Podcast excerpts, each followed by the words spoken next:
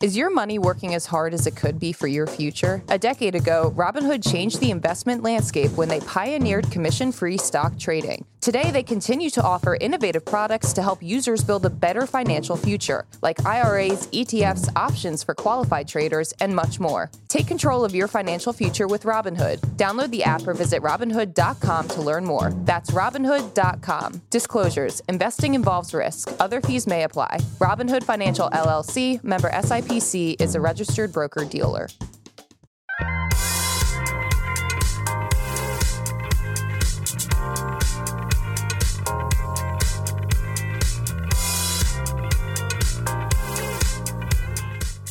Good Morning Brew Daily Show. I am Neal Freyman. And I'm Toby Howell.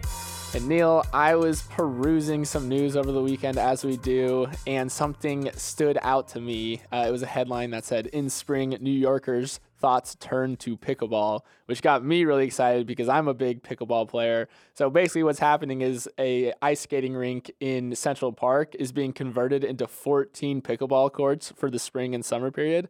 I'm very, very excited for this. I'm excited, but any sports venue in New York, um, I always think to myself, this is going to be sold out. I'm never going to be able to get a court. I have to wait five hours. It's going to cost you an arm and a leg too. It's 80 to 120 dollars per hour per person. Oh my god! Or might, maybe just for the court, but whatever it is, you're going to have to pay to, to play. It, it, should be cool. I think the best, better bet is probably just buying a pickleball net and, and going up to a random parking lot and just playing yeah, there. A little cheaper there, but pickleball is super fun though. I'm I'm done. I used to play tennis competitively, and I'm just completely done with tennis. I'm in my yeah, pickleball era. You're in your shrunken down court era. It's it's yeah. I don't want to move. I don't want to move too far anywhere. All right, what are we talking about today? It was a really big, busy week and week of weekend of news. Uh, the, there's a lot of unrest in Israel, and we're going to talk about what that means for business and the economy. we will also tell you about these ChatGPT plugins and how you can use them, and then we'll also close with the persistence of remote work again, another packed show to start on Mondays. I'm very excited. Uh, but first, I want to take us to our top story, um, which is the world's least eligible bank bachelor, Silicon Valley Bank, has finally found its perfect match. So late yesterday, news broke that First Citizens Bank has agreed to pay to buy a $72 billion chunk of Silicon Valley Bridge Bank. Real quick, it's called Bridge Bank because that's the entity that mm-hmm. was created after the FDIC kind of took over. So that's why you might see Bridge in some of the headlines today. So, what does this mean? First off, customers of SVB will automatically become customers of First Citizens. And then also, 17 former branches of SVB will open as First Citizen branches today, which honestly, that's quick moving on First Citizens. Uh, uh, that is the funniest part of this all to me that you can, today, you can actually walk into a Silicon Valley bank branch and just conduct business. Right. It, it's actually very impressive. So, obviously, these talks have been going on in the background, um, but I want to touch on the price real quick. So, the FDIC said that SVB had approximately 170, 167 billion in total assets and about 119 billion in total deposits as of March 10th. So, if you remember the the deal size though, it was only about 72 billion. So that's the portion that First Citizens has purchased. And that was at a discount of about $16.5 billion. And so you might be wondering, like, wait, where did the other half of the bank go? And the FDIC will retain about 90 billion of Silicon Valley Bank's 167 billion in assets. Um, so that's kind of like the whole puzzle of what has happened to SVB. One final piece I want to bring up is that this this 90 billion in question that uh, uh, the FDIC is holding on to, that's not the assets of Silicon Valley Bank or the equity assets. So the the company itself is going through a bankruptcy proceeding. Mm-hmm. There will be no like made whole uh, bailout of like the equity portion of of the piece. It's just the assets and the deposits that we're talking about. Here. So the equity holders are still wiped out from this. Still wiped out. It is the end of kind of a chapter of this banking saga. I know. We'll see if it calms all the jitters. Uh, Deutsche, uh, the regional lenders like uh, First Republic Bank are surging this morning in a sign that maybe that the uh, this acquisition of SVB, which was the biggest bank failure since 2008, is kind of we're kind of putting this a little bit behind it. But I have said that before, and then the next day another bank collapse. So I'm going to definitely withhold on calling an end to this because there clearly are still a lot of jitters and a lack of confidence in the banking system.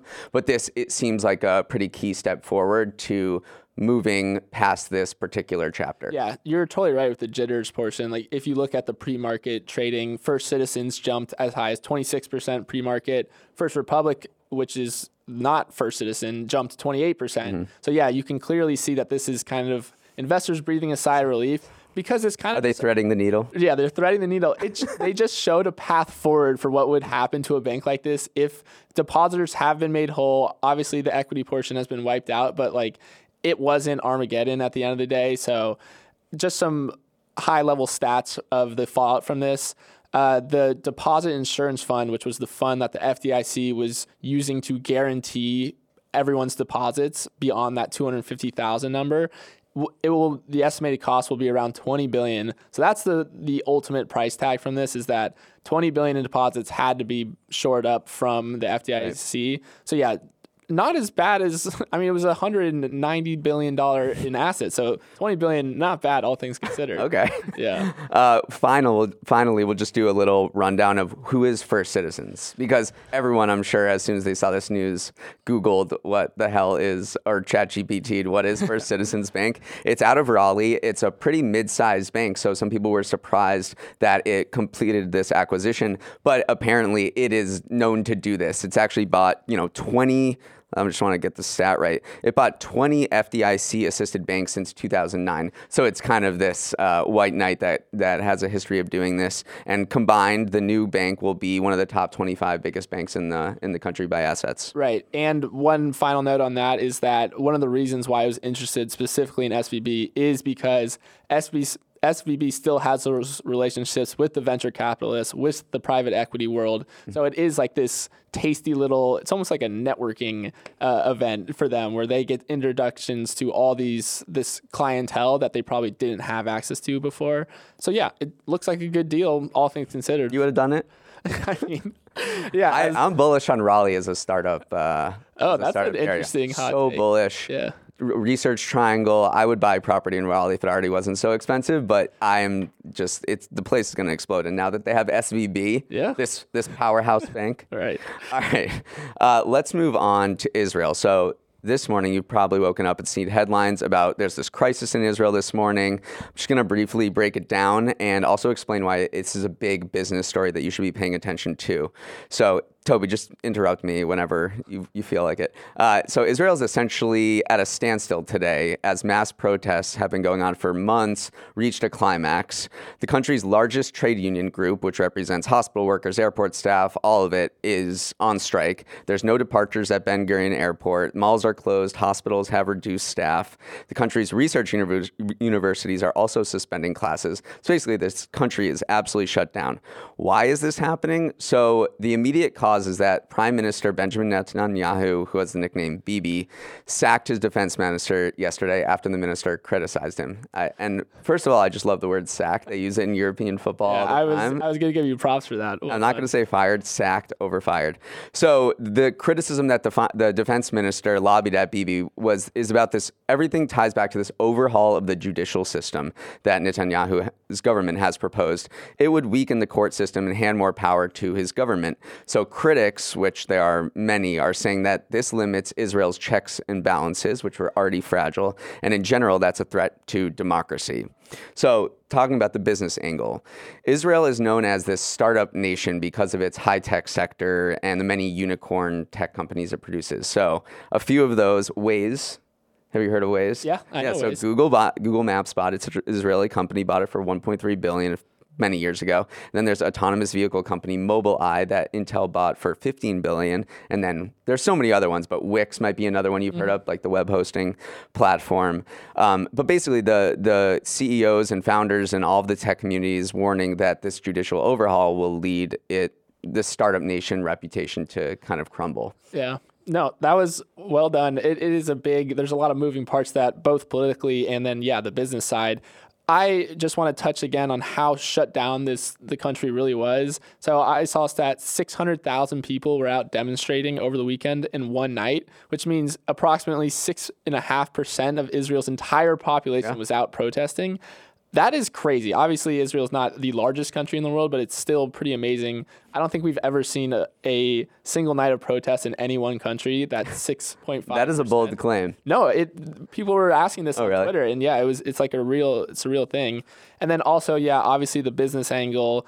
This is a big deal because you need the confidence in the judicial sector. We were talking about this earlier. That if you don't have the, the confidence in the legal system to sort out Right. business disputes, business claims, then you're going to see a drying up in investment, which is a huge deal for Israel because 90% of the tech investment in the tech sector is funded by people outside of the country. So you really need foreign uh, nations, particularly the U.S., Yeah. have confidence in the yeah legal uh, fortitude of the, The uh, country. yeah, the independence of the legal system. So 56 leading American economists wrote to Netanyahu and said, "You're basically going to tank the economy because because of this because we're Moody's, who which offers credit ratings for sovereign nations, is going to lower your credit rating, which means that it'll make you less investable than it is right now. I think Israel has the top credit rating right now. But if that's lowered, that sort of reduces investment because it shows that your country is at increased risk of political instability. And foreign investors are just like, look, that there's some weird stuff going on. If I invest in there and something goes wrong, and then I can't trust the court system because it's sort of compromised by the government and it's corrupted by the government to get my money back, then you know I'll just take my money elsewhere. Right. I'm not going to fund these startups. And you have the startup founders that are leaving. There, there are a couple that has that have said, I'm not going to like. I'm just not dealing with this. Right. I'm taking my money. I'm not paying taxes anymore. So this is like a major political crisis. And w- w- I guess what we're watching today is to see if Bibi will kind of delay the implementation, uh, or else you know something seems like it's going to break. Yeah. No, it's definitely a situation to monitor. Like one of the m- most uh, real time unfolding Yeah. situations that we've had since Silicon Valley Bank. Yeah. Um, okay, let's move on to another startup founder. It's a weird way to describe him, but let's talk about Twitter and Elon Musk again, Neal. It's actually been a minute for us. I know. Which is so it's it's, It's good- refreshing. It's good to get back in the saddle. So basically, the headline news is Elon Musk wrote an email to employees over the weekend, kind of offering stock grants at a valuation of nearly $20 billion. That's big news because it's the first concrete acknowledgement of how much Twitter's value has fallen since his takeover. He paid 44 billion for, for the company, and now it's worth less than half of that. Um, and here's the crazy part: uh, according to the information who broke this story, the valuation should probably should probably be even lower. So here's a quote from the article.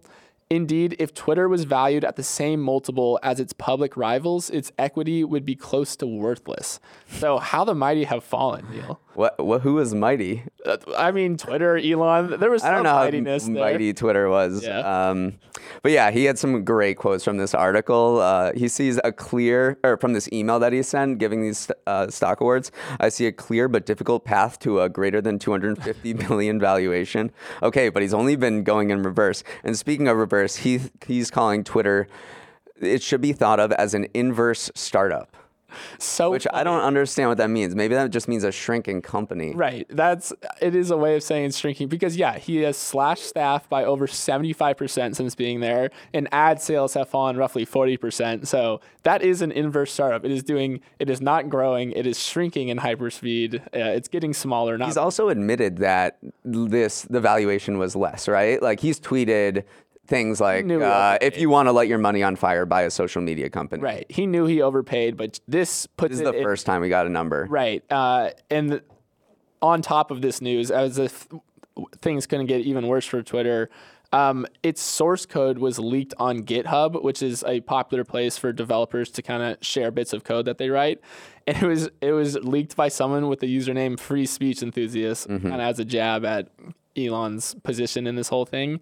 Uh, Twitter saw it, issued a takedown request. They did take it down, but it's just kind of crazy that the, the hits keep coming for him. For yeah, I didn't really totally understand what a how important the source code was to a software company, but it seems like the most valuable piece of IP that they have. For sure. And people have gone to jail over this. There was Anthony Levandowski, remember him? He was this engineer, this self-driving engineer at Google, and took the some lifted some of the code with him to his own auto truck startup that he founded, and he's going to jail for 18 months because of the theft. the theft theft. of trade secrets. Right. So this is a big deal, and I'm just surprised that this didn't happen earlier, given how many people Elon Musk. I know. I know, truly. And as always, I just want to finish with one funny nugget is that I love in journalistic stories where they have to say that they've reached out to the Yes. the company. And so in I, I was reading a BBC article and it was in requests for comment, Twitter's press office account automatically responded with a poo emoji, an approach that Elon has announced in a tweet. So every time you email the press inquiries, you get a poop emoji. Just funny to see it in print. Um, okay, that was Twitter. But before we jump into the next story, we're going to take a quick break. All right, Neal. OpenAI is back at it again. And by back at it, I mean releasing updates to ChatGPT that simultaneously amaze and terrify us in equal measures. Uh, so, the latest news is that there's now a library of plugins that users can add to the chatbot in order to give it access to information that wasn't included in its original training data. The exact words that OpenAI used to describe this uh, announcement of the plugins is that it is the eyes and ears for language models. I'll give you a quick example of what I'm talking about by that. So, say you want to book a table for Mother's Day in New York City. You can ask ChatGPT, my mom is coming into town next weekend. She loves Italian food. Can you recommend any highly rated places for us in New York City? And then here's the crazy part. Not only will it give you some recommendations with places um, and also give you some information about like why it's recommending that, it will also now give you the link to OpenTable to actually book the reservation. And so that's the big difference is that you can now interface with the web in a way that you previously couldn't. It used to be ChatGPT used to be in this bubble that if you wanted to do anything outside the bubble, you would have to go to your web browser. Now it's kind of merging those two worlds together. And it's it's really really impressive. Also a little scary. I I mean, we can take this in any direction you want, Neal. Like, are you impressed or scared by this? Uh, I am. My brain is too mush from all the AI news to know whether to be impressed or scared. I just kind of like absorb it, and I'm just I just nod my head, and I'm like, okay, this is the way the world is going. Uh, better get used to it. But it reminded me of the most similar to what a search engine would be doing because that's the these seem like questions that I would be asking a search engine, but instead of it giving me a long list of links and a lot of trash that I had to sort through, it's way more targeted Right. and and just gives you and I can talk to it in a in a language that I'm used to like chatting with a friend because the, your example, you know, hey, my mom is coming into town. I probably wouldn't put that into Google, but I can put that into ChatGPT. So that seems like an improvement. And then just being able to narrow down stuff and not have me scroll through a bunch of different results from my query that I also had to think about a little bit more might uh, also improves it. It, it. We were talking before because I was asking whether it will actually take action on your behalf, but it seems like it's still pr- providing links to particular websites so you can book your you know flight or your reservation. But that seems a little terrifying if you know you make you make a mistake and it books this thing for you, or it, or it goes rogue and bo- and spends your money on things that you don't want it to. Yeah. No, so it still has that safeguard. Yeah, you are doing the one actually doing the booking. Uh, you mentioned travel a little bit. I'm gonna. There, there's only been a limited rollout of plugins that OpenAI is offering right now. Some of them are Expedia, Kayak, which are two tra- travel companies. FiscalNote, which actually gives you real-time market data, which is good for if you want to check in on like how a stock's doing.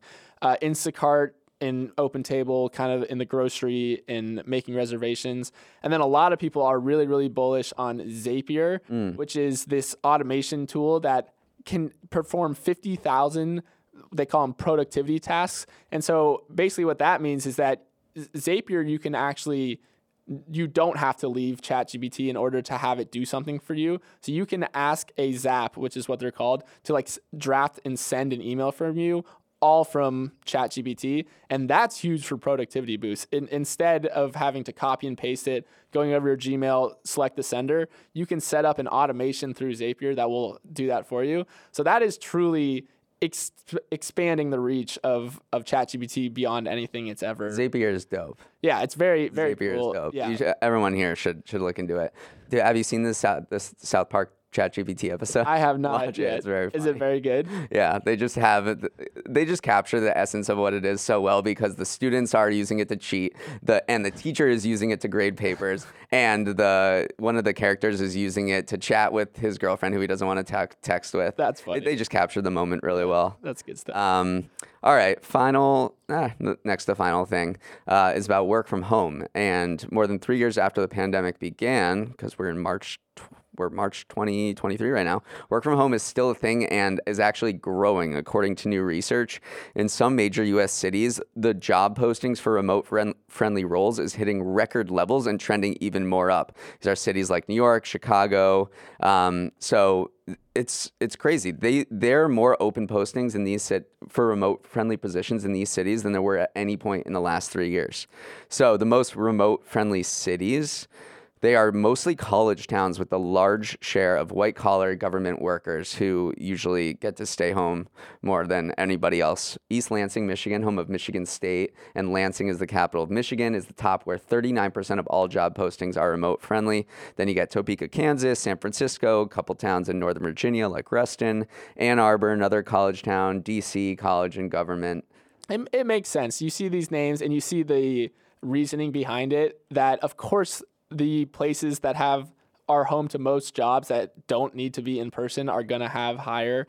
And then I mean on the flip side, I guess we'll just go to Yeah. the, the towns that have the This one's personal for you. the least. Yeah. So the worst place for work from home in the entire country is my hometown of Bradenton, Florida, with only two and a half percent of job listings uh, list remote work as an option. what what do you ascribe that to? What's the culture of Bradenton? I mean, I honestly probably didn't see this coming because the culture of Bradenton, there is not much culture. It's it's it's a little soulless. It, it's bad to say, but a lot of strip malls, a lot of uh, not a whole lot of uh, tech or uh, I don't know informational jobs there. But yeah, just the South in general tends to have lower rates of job openings with remote or hybrid work options, just because there's more jobs there that you can't you have to do in person like construction food service industry. So to me i don't know if this is necessarily like a crazy uh, i don't know realization or trend that we're seeing. It's just jobs that have always had to be in person will stay in person. And then jobs that probably should have always had flexibility. Will continue to have that flexibility. And yeah that bifurcation is only going to get broader as we continue. Yeah, I guess my takeaway is don't believe the headlines all the time because if you look at the headlines, you see Starbucks, Meta, Amazon, all JP Morgan, all of these companies are bringing more their workers back to the office for 3 to 5 days a week. But then when you actually parse through the data, you you see that they're more of the outliers and the trend is actually going in the other direction. Mm-hmm. So, same with the layoffs thing too, where- where these all these companies laid off workers, but then the un- unemployment rate kept dropping and you're you're just thinking to yourself, "Wait, what's going on here?" But there is a world outside of the tech giants. Yeah. Although it does seem like if the labor market does kind of cool off as it maybe has been in the last few months, that gives bosses Yeah. a little greater leverage over what they can and can't tell their employees to do. So I do wonder if we will see this kind of the broader macro environment of cooling labor market will actually cut down on work from home. That's something that makes sense logically, but we'll see if it actually follows that that trail of thought. Well, we're not working from home anymore, yeah, we're working from studio, baby. but it's good. I like to bring my lunch. yeah. pre- prep it the night before. Okay, final thing. Let's preview the week ahead. There's this Trump indictment possible. It didn't come to pass last Tuesday, which he predicted. And so the only time you saw Trump indicted was and arrested was in these AI generated videos. Oh my god, these AI images. Wait, did you see the Pope one where the Pope was wearing like this sick like That was an AI one. See, you don't even know I had that. no clue. I know. See, it is a real issue. We're gonna talk Oh about this on a God. future show about like how difficult it's gonna be to determine what is a real image and what's fake these days. Literally had no clue Right. uh, that the Pope thing was fake. I'm, I can't even continue. That I got duped. This is scary.